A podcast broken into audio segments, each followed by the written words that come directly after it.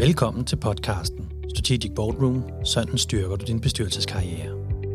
En podcast, der gør dig klogere på, hvad en bestyrelsesuddannelse kan gøre for dig, din personlige og faglige udvikling og din bestyrelseskarriere.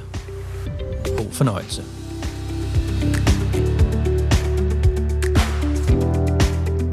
Bestyrelsesuddannelser det er et område, hvor der kommer flere og flere til. Det betyder også, at når du skal træffe valget om, hvad der er den rigtige bestyrelsesuddannelse for dig, så gælder det så om at sætte sig ind i, hvad er vigtigt for dig? Hvad for nogle spørgsmål skal du stille dig selv? Og hvad skal der være i uddannelsen for, at den kommer til at tilgodese de ønsker og behov, du har? For at dykke ned i det, så har øh, Kenneth og Peter besluttet sig for at folde ud, hvorfor skal man tage en bestyrelsesuddannelse? Kenneth, hvorfor skal man det? Det er faktisk et rigtig godt spørgsmål, Mads. Øh, og, og det er også et spørgsmål, hvor der ikke bare findes et enkelt svar. Øh, fordi at vi er, vi, vi er forskellige, og vi kommer med forskellige baggrunde. Øh, skal jeg bare prøve at dykke ned i, i et enkelt hold, som, som har taget uddannelsen, øh, og prøve at kigge på, hvordan var det hold sammensat? Ja, så sad der en, øh, som var ansat øh, inden for det offentlige, havde været det øh, hele sit liv, var måske en lille smule i tvivl om, øh, kan de kompetencer, jeg og arbejder med, og, og øh, kan de bruges ind i et bestyrelseslokale? Så det var sådan en meget afklarende øh, proces, øh, hvor afklaringen heldigvis er nåede frem til, selvfølgelig kan man det. Øh, en anden havde været ejerleder øh, igennem ja, det meste af sit liv, havde solgt øh, virksomheden, og, og, og havde nu den her passion brændende i sig om, at jeg vil gerne ud og gøre noget for andre ejerledere, måske særligt unge øh, ejerledere, og det kan jeg måske bedst gøre igennem en, en bestyrelse. En anden øh, var øh, i en erhvervsafdeling i en, i en bank, øh, og, og, og kom jo nok i første omgang til at bruge det her meget til den rådgivning, som han hver eneste dag giver til, øh, til erhvervskunder, og, og hvor vi jo ved, og jeg ved fra, fra, fra, øh, fra mit tidligere virke, at, at bankerne de, øh, de opfordrer jo til, at man etablerer bestyrelser i, i virksomhederne. Der var en ansat i en øh, meget stor øh, international koncern, øh, en ansat direktør, øh, som jo gerne vil begynde at bygge noget øh, bestyrelse øh, på. Så der er mange bevæggrunde i hvert fald for, hvorfor at man kigger øh, ind i, øh, imod det her. Hvis man så kigger på, hvorfor skal man så tage en, øh, en bestyrelsesuddannelse, øh, når, når man nu kommer med de mange forskellige øh, baggrunde og, og bevæggrunde, øh, ja, så er der øh, måske det ene svar at give, at forklæder bedst muligt på til at varetage øh, den rolle, det, det er at sidde i en, øh, i en, i en bestyrelse.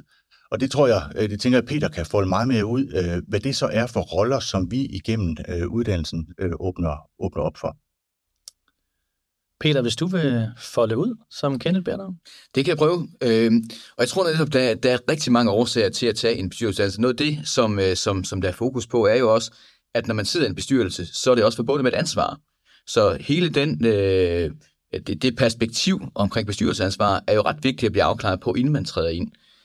Øh, noget af det, som, som også slår mig, når vi står og taler omkring det med, øh, med bestyrelsesuddannelse, jeg tror, der er været en tendens til, øh, at der er rigtig mange direktører, der er trådt naturligt ind i, øh, i en bestyrelse. Og, øh, og hvad hedder det, og bruger ligesom de kompetencer, man så ligesom har tillært sig gennem tiden. Men nogle gange glemmer, glemmer man, at man ikke er direktør, når man sidder i bestyrelsen. Og, øh, og det er faktisk noget af det, som jeg tror er det allervæsentligste, også det her med at få teamet til at fungere øh, som et reelt team, som et bestyrelsesteam. Så, øh, så få lavet den her konvertering og få, få sat fokus på, hvad det egentlig, man bidrager med i en øh, bestyrelse, er, øh, er ret vigtigt. Jeg tænker også, at vi jo øh, heldigvis i Danmark har lange traditioner for bestyrelser. De her ejerledede virksomheder, der er heldigvis mange, der har gjort det. Mit gæt vil være, at der sidder mange derude, som har været bestyrelsesmedlem i mange år og gør det godt. Hvorfor tager man uddannelsen? Og jeg tænker ikke kun, det er dem, der skal tage det, men jeg tænker, der er også noget at lære i, at uanset om man er ny, eller man har siddet der i mange år, så ved jeg fra vores snakke, at der er faktisk flere ting, som gør sig gældende, når man har brugt tid og kræfter på at tage en bestyrelsesuddannelse, så kommer du ud på den anden side med hvad? Jamen, du kommer ud med en... Øh, altså, når vi taler omkring vores uddannelse eksempelvis, så kommer man ud med en bestyrelseshåndbog. Øh, det, man arbejder med, øh, og, og lidt en parallel til det, Kende sagde før i forhold til gengangen af de forskellige øh, deltagere på det sidste hold, vi havde, at, at det, vi ser, det er jo, at, at folk ligesom tager de elementer ud af den teoretiske uddannelse, øh, som de kan bruge i deres arbejdsliv. Og der sidder nogen, som kan selvom man har siddet i bestyrelsen mange år, at man måske ikke har haft alle nuancerne med, Man har ikke øh, haft den her gennemgang af noget personlig gennemslagskraft eller ESG, eller hvad det nu man måtte være for et, et område, man arbejder på. Men, men ligesom hive de elementer ned i sin egen værktøjskasse og få gjort det til sit eget, øh, tror jeg er et, et rigtig, rigtig vigtigt element i den sammenhæng. Og det gælder jo, man kan sige, med nogen, som ikke har en erfaring øh, som bestyrelsesmedlem, men det, som vi taler omkring, det er også, at bestyrelsesarbejde er menneskearbejde, det er ledelsesarbejde, så derfor øh, er det jo rigtig mange af vores øh, deltagere, blandt andet på Strategic Boardroom, som kommer uden erfaring, men som gerne vil have fyldt, øh, hvis man skal blive sådan i det populistiske, værktøjskassen op øh, med, med, med redskaber og modeller, man kan arbejde på i, i det kommende arbejde. Mm. Kenneth, jeg har også et spørgsmål til dig, fordi jeg ved jo, at øh, du har siddet i og arbejdet med mange af de her bestyrelser, hvor så er det selvejende institutioner og fonde osv. Og, og, og min erfaring er, at der er flere af dem, der faktisk kommer ind og varetager en vigtig post, men de kommer på deres faglighed, og de kommer uden bestyrelseserfaring. Hvad er, det, hvad er det, man samler op, hvis man tager en bestyrelsesuddannelse og skal ind og sidde på sådan nogle, øh, sådan nogle opgaver? Man får i hvert fald en forståelse for, hvem er man selv i forhold til det bestyrelsesarbejde. Det vil sige, at man får en indsigt i, hvad er det reelt for kompetencer, jeg kommer med. Det kan godt være, at man har arbejdet med økonomi hele sit liv, men man besidder helt sikkert en masse andre kompetencer, som også kan bringes i spil i, øh, i bestyrelseslokalet.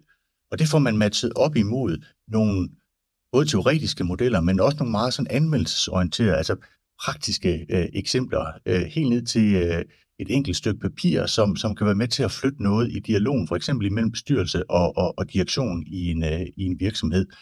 Så, så, så du, du kommer ud på den anden side, han har sagt, af, af uddannelsen her, med en forståelse for, hvem er jeg ind i det bestyrelseslokale. Og, og en måde sådan at, at synliggøre det på også, det er, at, at nu talte lidt ejerledere før, der tager den her uddannelse. Vi har jo også oplevet ejerledere, som tager uddannelsen egentlig med henblik på at skal ud og agere som bestyrelsesmedlem øh, i andre virksomheder, men som faktisk får en forståelse for, oh, hvordan kan jeg egentlig arbejde bedre sammen med min, med min egen bestyrelse. Øh, fordi at det er så anvendelsesorienteret, som det er, og, og du får konkrete værktøjer øh, med dig hjem, øh, som du kan bringe i anvendelse. Om så det værktøj bliver præsenteret af ejerlederen selv, eller af et bestyrelsesmedlem, i bund og grund er det lige meget. Mm. Bare det kommer i anvendelse. Så hvis jeg hører jer rigtigt, så siger du faktisk, og I siger, at der er både en mindset-del, at jeg faktisk forstår rollen i at træne i bestyrelse. Jeg forstår mig selv i rollen, men der, I lægger også noget kompetence på, sådan så jeg faktisk forstår de juridiske aspekter, de økonomiske aspekter, og nogle værktøjer til en del. Er der andet, jeg kender, som du sådan tænker, jamen, men det er jo også det, vi ser, når mennesker går ud af lokalet for den her uddannelse, som de har puttet i rygsækken, og vi, og lidt dykker vi ned i, uh, hvad, der, hvad der skiller jeres ud, hvis du kigger sådan mere på et metaperspektiv. Alle de der, der har gået igennem en bestyrelsesuddannelse, hvad er det, de tager med ellers ud på den anden side? Man kan i hvert fald gøre det op på den måde, at det at sidde i en bestyrelse, øh, der er der ligesom to opgaver. Helt grundlæggende er der to opgaver. Du har sådan en kontrollerende opgave. Det vil sige, du bliver nødt til at have en forståelse for, hvad er det for en jure, jeg spiller op imod? Øh, hvad, hvad vil det sige? Hvad er det for et ansvar, jeg påtager mig i forhold til at kontrollere, hvad der, hvad der foregår i, øh, i virksomheden? Og så er der en, øh, en udviklingsdagsorden. Og, og skal jeg bringe min egen erfaring i spil og kigge lidt tilbage på, på, på mange af de øh, bestyrelser, jeg selv har siddet i, eller, eller virksomheder og institutioner, jeg har været i dialog med, så, så tror jeg, at kontroldelen kommer til at fylde for meget. Øh, fordi et eller andet sted er det måske den nemme del. Øh, vi skal have et årsregnskab øh, til gennemsyn, og vi skal godkende det, og vi skal skrive under på det. Man har måske i bestyrelsen en, en, en, øh, en arbejdsdeling, der siger, at vi får også et kvartalsregnskab, øh, vi kigger ind i nogle budgetter, øh, vi har et årligt møde med vores revisor. Det er forholdsvis nemt at gå til. Øh, men udviklingsdagsordenen er jo, er jo det, der flytter noget. Det er jo det, der flytter organisationer, det er det, der skaber vækst.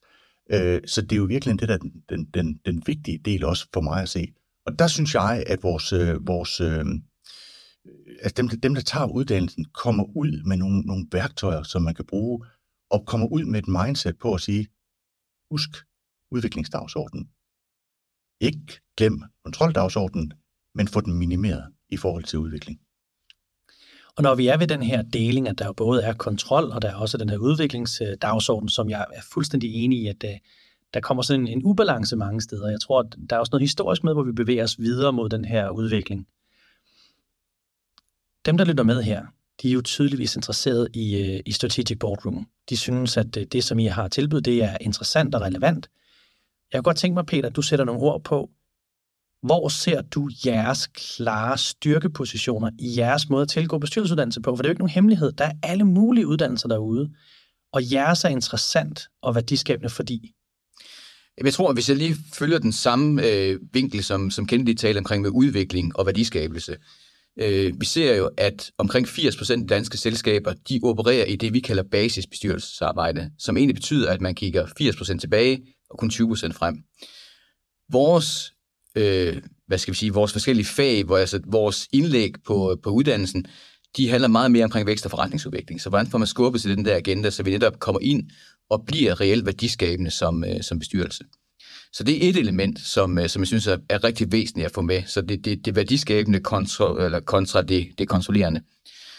Jeg tror, det er området, man kan sige, hvor vi adskiller os øh, mest fra, fra ret mange, at man kan sige, hvor, hvor, hvor, hvor, hvor jeg synes, vi, vi gør noget særligt, det er, at vi har relativt små hold. Øh, så vi siger, at vi har op til, til 15-18 deltagere per, per hold. Og det gør jo, at man kan sige, at, øh, at ud over, at, øh, at man, får, man får mere tid, vi får ligesom etableret en form for, øh, for tillid i, i gruppen, som gør, at man øh, at alle sammen bidrager. Øh, for det her, man kan sige, også for, for vores indlægsholdere, som, som kommer og holder et indlæg, ligesom man, man leverer det, og så går man igen. Det er ikke den måde, man kommer til uddannelse på hos os. Der er en kæmpe interaktion af deltagerne imellem, hvor folk bidrager med erfaring. Og, og vel at mærke, det er jo ikke alle, der har en bestyrelseserfaring, men de har sådan en erfaring med, med, øh, med det arbejde, de nu har fra deres almindelige ledelsesarbejde. Og jeg tror også, at, at, at det, man nogle gange skal, skal sætte, øh, sætte fokus på, er, at, øh, at bestyrelsesarbejde jo ikke, det er ikke rocket science, øh, at, at det er jo, at nogle gange så bliver det lidt okult, det vi, øh, vi, vi, vi sidder og tror, at bestyrelsesarbejde er, fordi vi ikke ved, hvad det er. Så når vi siger, at, at, at, at bestyrelsesarbejde er ledelsesarbejde, så har alle sammen noget at bidrage med. Så de små hold, som vi, øh, som vi har, som gør også, øh, at, at, at Kende og jeg, når vi, øh, når vi er sammen med den, får muligheden for at komme lidt tættere på. Øh, og vi kommer lidt tættere på den med den sammenhæng, at de også øh, mellem hver modul øh, afleverer øh, tre kapitler til en bestyrelsesbog, som handler både omkring deres egen bestyrelsesprofil, men også en konkret stillingtagen til nogle problemstillinger, man øh, kan møde i bestyrelsesarbejdet. Den var igennem øh, med den feedback, som, som vi giver, når vi læser opgaven igennem, gør, at man bliver mere og mere afklaret på sin bestyrelsesidentitet, for afklaret de kompetencer, hvad er det for en type virksomhed, jeg kan bidrage med, hvad er det for en, en type virksomhed, jeg ønsker at bidrage til øh, i mit, øh, mit bestyrelsesarbejde. Er der nogle forretningsmodeller, man har arbejdet med, så man får klarlagt på det, så når man går ud og skal arbejde videre med sin bestyrelseskarriere, eller starte sin bestyrelseskarriere, så er vi meget mere afklaret på, hvor det er, man faktisk skaber værdi, så man ikke skyder med spredhavl. Øhm, så den her bestyrelseshåndbog, som man så ultimativt går til eksamen i øh, efter øh, tredje modul, så har man så afleveret ni kapitler, men det er en enorm god refleksion og en individuel vurdering af forskellige øh, sammenhænge, man har. Øhm, så, så det tror jeg, det er noget, der, der, der bevæger sig rigtig meget. Og så, hvis man igen tager parallellen til øh, det individuelle øh, med de her små hold, med eksamensopgaven, så lærer vi folk ret godt at kende, og et af de områder, som vi fokuserer på, er også den her bestyrelsesrekruttering. Så vi vil gerne hjælpe folk i gang med bestyrelseskarrieren eller i gang med det næste job. Og det er faktisk noget, der er ret magtpålæggende for os at, at, at sætte fokus på og, og skubbe det i gang. Vi kan jo aldrig udstikke nogen garantier for, hvordan tingene er, men vi kan i hvert fald give øh, et, et, et billede af, at vi vil rigtig gerne hjælpe folk i gang med den her bestyrelseskarriere. Det kan vi, fordi vi lærer folk relativt godt at kende. Så man kan sige, at selve de indlæg, vi holder på uddannelsen, øh, jamen det handler omkring ESG. Øh, altså vi går ind og rammer nogle af de her megatrends. Det er, der er ESG, der er digitalisering, øh, der er compliance, øh, der er strategi, øh, der er kommunikation, øh, der er bestyrelse. Så mange af de traditionelle ting, men meget fokus på, hvordan vi som bestyrelsesmedlem individuelt skaber værdi i øh, en bestyrelsessammenhæng.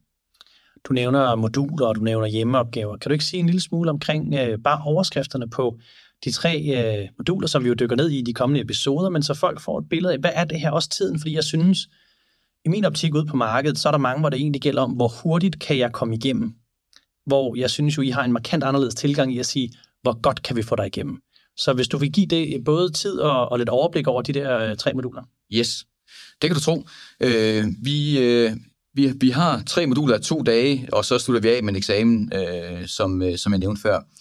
Øh, når vi starter ud på det første modul, handler det faktisk meget om, at vi skal lære hinanden at kende som, øh, som, som team øh, og, og, og gruppe her. Igen lidt tilbage til, til det individuelle. Så fokus her er, man kan sige, hvordan får vi oversat nogle megatrends til, hvad betyder det i en bestyrelsessammenhæng. Og så vi går ind i bestyrelsesarbejdet. Vi taler en del omkring det her, som, som vi var lidt inde på før, omkring skillelinjen mellem bestyrelsen og direktionens arbejde. For det her rolle og ansvar er sindssygt vigtigt at få afklaret, så vi ikke øh, tror, at de andre laver noget, eller vi laver dobbeltarbejde i, i den sammenhæng. Så taler vi bestyrelsesansvar øh, som, et, øh, som et område på, på det, øh, på, på, på, på første modul. Anden modul, øh, som typisk kommer de her fem uger efter første modul, der øh, har vi fokus på strategi, øh, strategi og forretningsmodeller, øh, og de elementer, der indgår der, er sådan nogle ting, som vi bør hænge strategien op på.